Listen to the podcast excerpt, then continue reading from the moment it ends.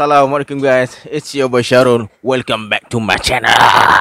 Okay guys. Dalam video kali ni Kita akan sambung cerita Jalur Linggar Jati Terror dua pendaki ceramai Part 3 Tanpa membuang masa lagi. Jom Let's jump to Rabak Serah. Biar aku jelaskan. Nyilinggi yang bagi syarat untuk ambil sampah tu tadi. Dia yang buat kau naik sampai ke sini boy. Ada sebab kenapa dia tolong kau tadi dia nak kau sampai ke istananya tanpa ada luka. Apa maksudnya bang? Syarat tu cuma tipu muslihat je boy. Nyilinggi tu cari menantu nak dikawinkan. Kau faham tak? Siapa yang nak dikawinkan bang? Engkau lah boy.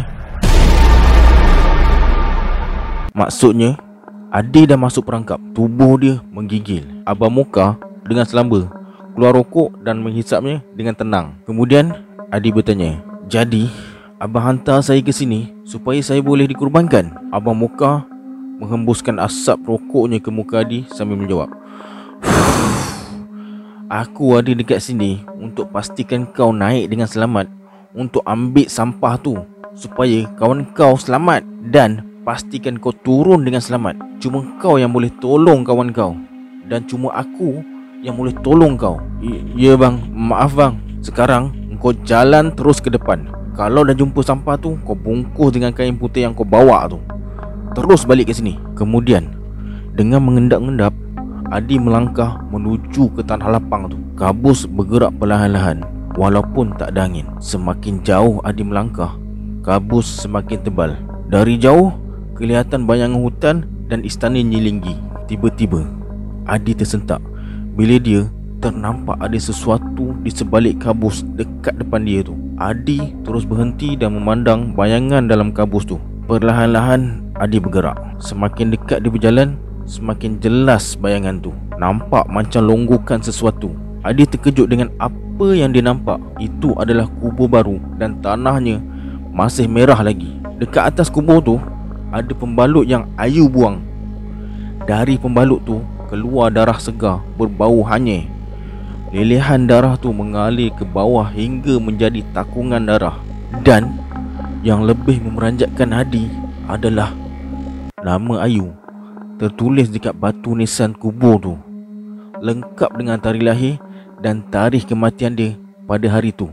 Dengan tangan yang gemetar Adi keluarkan kain putih dari poket dia. Terus dia angkat pembalut yang masih ada darah tu Dan segera dia bungkus. Adi perasan Dari sudut mata dia ada sesuatu yang bergerak. Adi terkejut dan jatuh terduduk bila dia nampak ada makhluk yang sedang menjilat darah dekat tempat takungan darah tadi tu. Wajahnya penuh dengan darah, lidahnya panjang terjulur keluar, tangan dan kakinya membongkok macam kucing. Rambutnya panjang, basah dan matanya menatap ke arah Adi. Dengan kaki yang gemetar, Adi ke belakang dengan perlahan-lahan. Makhluk tu tak bergerak. Dia pandang jadi. Adi berundur Berundur Tak. Adi terasa belakang dia tersentuh sesuatu yang lembut. Adi terus berhenti. Kemudian dia tengok belakang. Berdiri tepat dekat belakang dia. Adi nampak ada makhluk berambut panjang Hingga ke tanah. Nyilinggi Tubuh Adi terus menggigil Makhluk yang menjilat darah tu terus pandang Adi Tak bergerak-gerak. Wajahnya penuh dengan darah. Dekat belakang Adi Dia nampak jubah hitam nyilinggi Bergoyang-goyang ditiup angin. Dari sudut mata dia Adi nampak tangan nyilinggi Bergerak dan pegang dia. Adi tak mampu bergerak. Jari-jari pucat nyilinggi sentuh bahu dia. Dalam keadaan cemas tu Adi cuba ingat doa apa saja tapi disebabkan terlalu panik Dia tak mampu ingat satu doa pun. Tiba-tiba ada seekor gagak hitam Terbang di antara Adi dan Nyilinggi Lalu hinggap di atas batu nisan kubur Ayu. Kepala burung tu bergerak-gerak.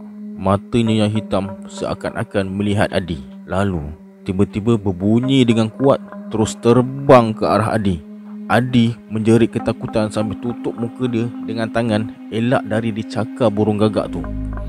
Tapi burung gagak tu lalu macam tu je. Serentak dengan tu, terlepas kuku nyelinggi yang mencengkam bahu Adi. Adi terus berlari tak tentu arah sebab kabus tu menghalangi pandangan dia. Yang Adi fikirkan hanyalah terus berlari sejauh mungkin.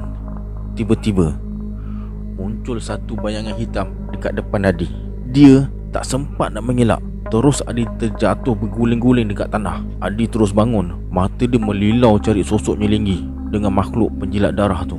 Mereka tak ada di mana-mana. Dekat sekeliling Adi hanya kabus tebal dengan keadaan yang sunyi sepi. Adi ternampak satu longgokan tanah. Satu kubur lagi. Rupanya dia terjatuh sebab elak kubur tu yang tiba-tiba muncul. Adi terfikir juga, dia berpusing-pusing dekat tempat yang sama ke? Dia rasa lega sebab ini bukan kubur baru Tapi kubur lama. Batu nisannya dah dipenuhi lumut. Dengan perlahan Adi pergi dekat kubur tu Dan bersembunyi di sebalik batu nisan tu. Dengar rasa takut Adi cuba cari sosok tadi. Tapi tak ada apa-apa yang dia nampak. Hanya kabus je. Adi cuba tenangkan diri. Kemudian dia periksa poket seluar dia. Risau kalau pembalut tu jatuh. Nasib baik ada Tiba-tiba dari sebalik kabus tu Muncul burung gagak tadi terbang Terus bertinggik dekat atas batu nisan tempat dia bersembunyi tu. Adi terkejut setengah mati. Dia terus berguling-guling jauh dari batu nisan tu. Gagak tu duduk diam je dekat situ Sambil mematuk-matuk sayapnya Macam burung biasa. Matuk. Tapi Adi tetap berhati-hati Sebab apa pun boleh terjadi. Adi pandang je burung tu. Dia dah bersedia kalau burung tu berubah jadi kuntilanak atau makhluk apa pun Tapi Burung tu tak pedulikan Adi. Dia turun dekat atas kubur tu Kemudian mematuk-matuk lumut yang tumbuh Menutupi batu nisan tu. Tiba-tiba Adi terfikir sesuatu. Dia nak tahu kubur siapa tu. Kemudian Dengan perlahan-lahan Adi mendekati batu nisan yang berlumut tu. Dengan tangan yang gementar Adi cabut lumut-lumut yang tumbuh dekat batu nisan tu. Nampak macam dah bertahun-tahun tak pernah dibersihkan Disebabkan keadaan terlalu gelap. Dia tak dapat baca Apa yang tertulis dekat batu nisan tu. Kemudian Dia meraba-raba batu nisan tu Berusaha membacanya dengan tangan. Huruf pertama yang dia pegang Huruf M. Kemudian Huruf O. Huruf ketiga ni Adi agak susah nak baca Tapi dalam sama-sama tu dia rasa huruf K. Tiba-tiba Ada tangan yang muncul dari belakang Dan terus tarik tangan Adi. Adi terkejut dan terus meronta-ronta nak lepaskan diri Dari cengkaman makhluk tu. Tak lama kemudian Terdengar suara yang dia sangat kenal. Hormat orang yang dah mati boy. Adi buka mata Dia tengok Abang Muka. Berdiri dekat belakang dia sambil berkata Jom gerak Masa kau dah suntuk Abang Muka terus berjalan. Adi terburu-buru ikut Abang Muka dari belakang. Kabus tebal masih mengelilingi mereka. Tapi Abang Muka macam tahu nak ikut arah mana. Masa dalam perjalanan tu Kejap-kejap Adi toleh ke belakang. Firasat dia mengatakan ada sesuatu yang ikut mereka. Tapi setiap kali dia toleh Dia tak nampak apa-apa. Kabus semakin menipis. Tapi perasaan Adi Macam ada sesuatu yang tak kena. Dia makin kerap toleh ke belakang sebab dia terasa macam ada tangan yang sejuk. Sentuh tengkuk dia. Adi dah tak dapat bezakan Yang mana halusinasi Dan yang mana kenyataan. Berkali-kali dia terjatuh. Tapi Abang Moka pandang pun tak. Dia terus je jalan. Sesekali dia tengok jam Sambil merokok. Sosok-sosok kuntilanak Sesekali muncul di sebalik pokok. Dan ada juga sosok yang terbang Dari dahan ke dahan. Tapi Adi dah tak peduli dah. Tiba-tiba terdengar suara perempuan tua menyanyikan lagu Jawa. Suaranya terdengar perlahan tapi jelas. Abang Muka berhenti mengejut dan mengeluarkan parangnya. Dia buat keputusan untuk keluar dari trek dan lalu ikut semak-semak sebelah kiri. Parang tu dia gunakan untuk buka jalan. Dia tebas lalang-lalang setinggi pinggang bahkan ada yang melebihi tinggi Adi. Dan tiba-tiba ada satu tangan menjulur keluar dari semak-semak tu. Dengan selambanya Abang Muka tebas tangan tu dengan parang. Tangan tu terputus dan berubah jadi kabus. Semakin jauh mereka berjalan Semakin banyak tangan-tangan yang muncul. Tak hanya muncul dari balik semak Muncul juga dari bawah tanah. Abang Muka berhenti. Kali ni dia ajak Adi ikut trek semula. Adi gelisah. Bila dia tengok muka Abang Muka tak setenang macam biasa. Sambil terus menebas-nebas semak, tiba-tiba mereka keluar di pos kuburan kuda. Kemunculan mereka yang mengejutkan tu mengalihkan perhatian hantu-hantu orang kampung yang sedang kerumuni kemah pendaki dekat situ. Ingat kan? Dengan hantu-hantu orang kampung yang ada jumpa tiga orang pendaki tu kan? Okey. Mereka memandang Adi dengan abang muka tanpa berkedip. Tiba-tiba, mereka semua bergerak dengan perlahan ke arah Adi dan abang muka. Adi menjerit ketakutan bila ada hantu yang paling dekat dengan dia peluk peha dia. Dia meronta-ronta sampai terjatuh. Tangan tu terlepas bila abang muka tarik Adi. Sementara tu, suara perempuan tua yang menyanyikan lagu Jawa terdengar semakin dekat. Kemudian, abang muka berbisik. Lari boy, jangan sekali-kali tengok ke belakang. Mereka berdua terus berlari sambil elak tangan-tangan hantu orang kampung yang cuba pegang kaki Adi. Akhirnya, mereka berjaya terlepas dari kepungan hantu orang kampung tersebut. Dan Adi minta untuk berehat sebab kaki dia terasa sakit. Tapi Abang Muka terus tarik tangan Adi. Adi terus berlari sambil menahan sakit dan akhirnya dia terjatuh sebab peha dia krem. Dekat depan Adi ada pokok tua yang sangat besar. Kulit kayunya berwarna putih. Akar-akar pokok berjuntaian dari dahan-dahannya yang besar tu nampak macam rambut. Tiba-tiba di sebalik pokok tu muncul pocong. Adi pasrah sebab tak mungkin dia boleh berlari dengan kaki yang krem macam tu. Kemudian muncul kuntilanak. Ada yang duduk sambil menggoyang-goyangkan kaki. Ada yang tergantung dengan kepala dekat bawah. Ada dua atau tiga kuntilanak yang berwarna merah darah. Dan yang paling mengejutkan, akar-akar yang berjuntaian macam rambut tu bukan akar sebenarnya. Tapi memang rambut. Abang Muka pandang ke arah pucuk pokok yang tinggi tu. Adi pun ikut pandang sekali Nak tahu apa yang mereka nampak Nyilinggi Adi merasakan tak ada angin yang berhembus Keadaan hutan jadi sunyi sepi Yang ada hanyalah aura kemarahan Adi tak mampu nak menoleh Matanya terpaku Melihat nyilinggi Yang melayang turun dari pokok tu.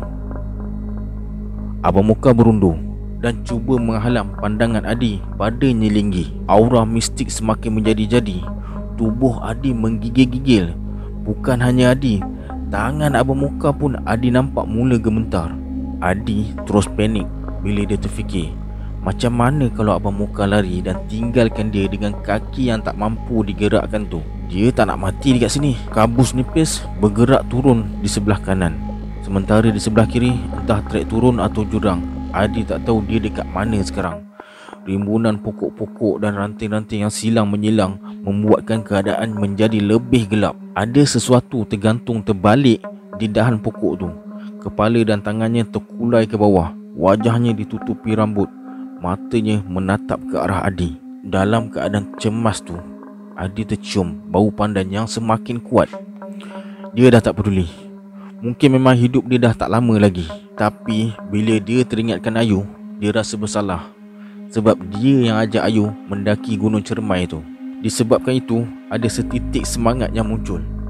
Adi tak nak mengaku kalah. Dia dengan Ayu mesti balik ke Jakarta. Kembali ke kehidupan normal seperti biasa. Kaki Adi dah boleh bergerak walaupun lemah. Perlahan-lahan dia cuba berdiri tapi dia terjatuh balik. Ternyata kaki dia terlalu lemah untuk berdiri. Dengan tangan yang gementar, Abang Moka bagi syarat untuk diam. Nyilinggi masih lagi berdiri dekat situ dengan wajahnya yang pucat hanya dipisahkan oleh trek je. Dekat atas pokok, kuntilanak tu bergerak-gerak dengan ganjil. Dalam keadaan cemas tu, Adi terdengar sesuatu. Ada suara datangnya dari arah trek bawah. Adi terkejut bila dia tahu benda apa yang muncul tu. Itu adalah suara rombongan beberapa pendaki yang naik malam tu. Ada tiga orang pendaki semuanya Mereka berjalan perlahan-lahan di antara Abang Muka dan Nyilinggi Tapi macam pendaki sebelumnya Mereka semua tak nampak Semua mata pandang ke arah pendaki itu Tiba-tiba pendaki yang paling belakang berhenti Kemudian berkata Oi setan Berehatlah kejap Aku penat sangat ni Anj Adi beranikan diri tengok apa reaksi Nyilinggi bila dia dengar perkataan yang sangat tak sopan tu. Dia nampak Nyilinggi toleh ke arah pendaki tu dengan matanya yang merah dan nampak marah. Adi terkumat-kumat baca doa supaya pendaki tu segera pergi. Tapi dia masih lagi berdiri dekat situ. Lagi dua orang kawan dia berdiri tak jauh dari situ. Salah seorang kemudiannya berkata, Tahan sikit lagi Nanti camping dekat tanjakan Suruni je. Aku dah cakap Naik ikut trek Palutungan. Turun baru ikut Linggar Jati. Korang tak nak dengar. Lalu ikut mana pun Sama je. Trek dia semua menyusahkan. Cila Tak lama lepas tu Suasana berubah. Tangan pucat nyilinggi Bergerak nak pegang pendaki-pendaki tu. Kemudian ada bayangan hitam bergerak cepat dan melanggar pendaki tu yang sama sekali tak sedar. Dia masih lagi ketawa dengan kurang ajar. Nyilinggi melangkah ke arah pendaki itu. Adi yang tak mampu bersuara hanya tutup mulut dengan tangan. Abang Muka yang berdiri dekat depan Adi tiba-tiba mengeram dan mengaum macam harimau. Bunyi ngauman tu sangat kuat sampaikan beberapa sosok kuntilanak terus hilang. Ketiga-tiga pendaki tu pun terdengar juga bunyi gauman tu dan terus berlari tunggang langgang. Nyilinggi terhenti mendengar ngauman tu dan menoleh menghadap ke Abang Moka. Perlahan-lahan, Nyilinggi bergerak ke arah mereka berdua. Abang Moka tiba-tiba menjatuhkan diri. Dia berkelakuan macam harimau sambil mengeram. Adi yang ketakutan semakin merapatkan diri dekat pokok belakang dia sambil tutup telinga. Sementara dekat depan, mata Nyilinggi bergerak-gerak pandang Adi dengan Abang Moka. Kemudian dia bersuara Aku makan kamu semua. Adi terkejut bila ada sesuatu melintas dekat sebelah kiri dia. Seorang perempuan tua berjalan terbungkuk-bungkuk. Dia macam tak percaya dengan apa yang dia nampak. Perempuan tua tu adalah nenek yang tolong dia dekat pos Cibuna tu Mak Encep Mak Encep melangkah perlahan-lahan je dengan tongkat Tanpa menoleh ke arah Adi Dengan lembut, dia sentuh bahu Abang Muka yang masih mengeram dan suruh dia bertenang. Lama kelamaan, Abang Muka kembali tenang dan berubah menjadi seperti sedia kala. Abang Muka kemudiannya berundur perlahan-lahan ke arah Adi. Apa yang akan terjadi selanjutnya? Nak tahu? Tunggu di part terakhir cerita ni. Saya Syarul. Assalamualaikum. Adiosa.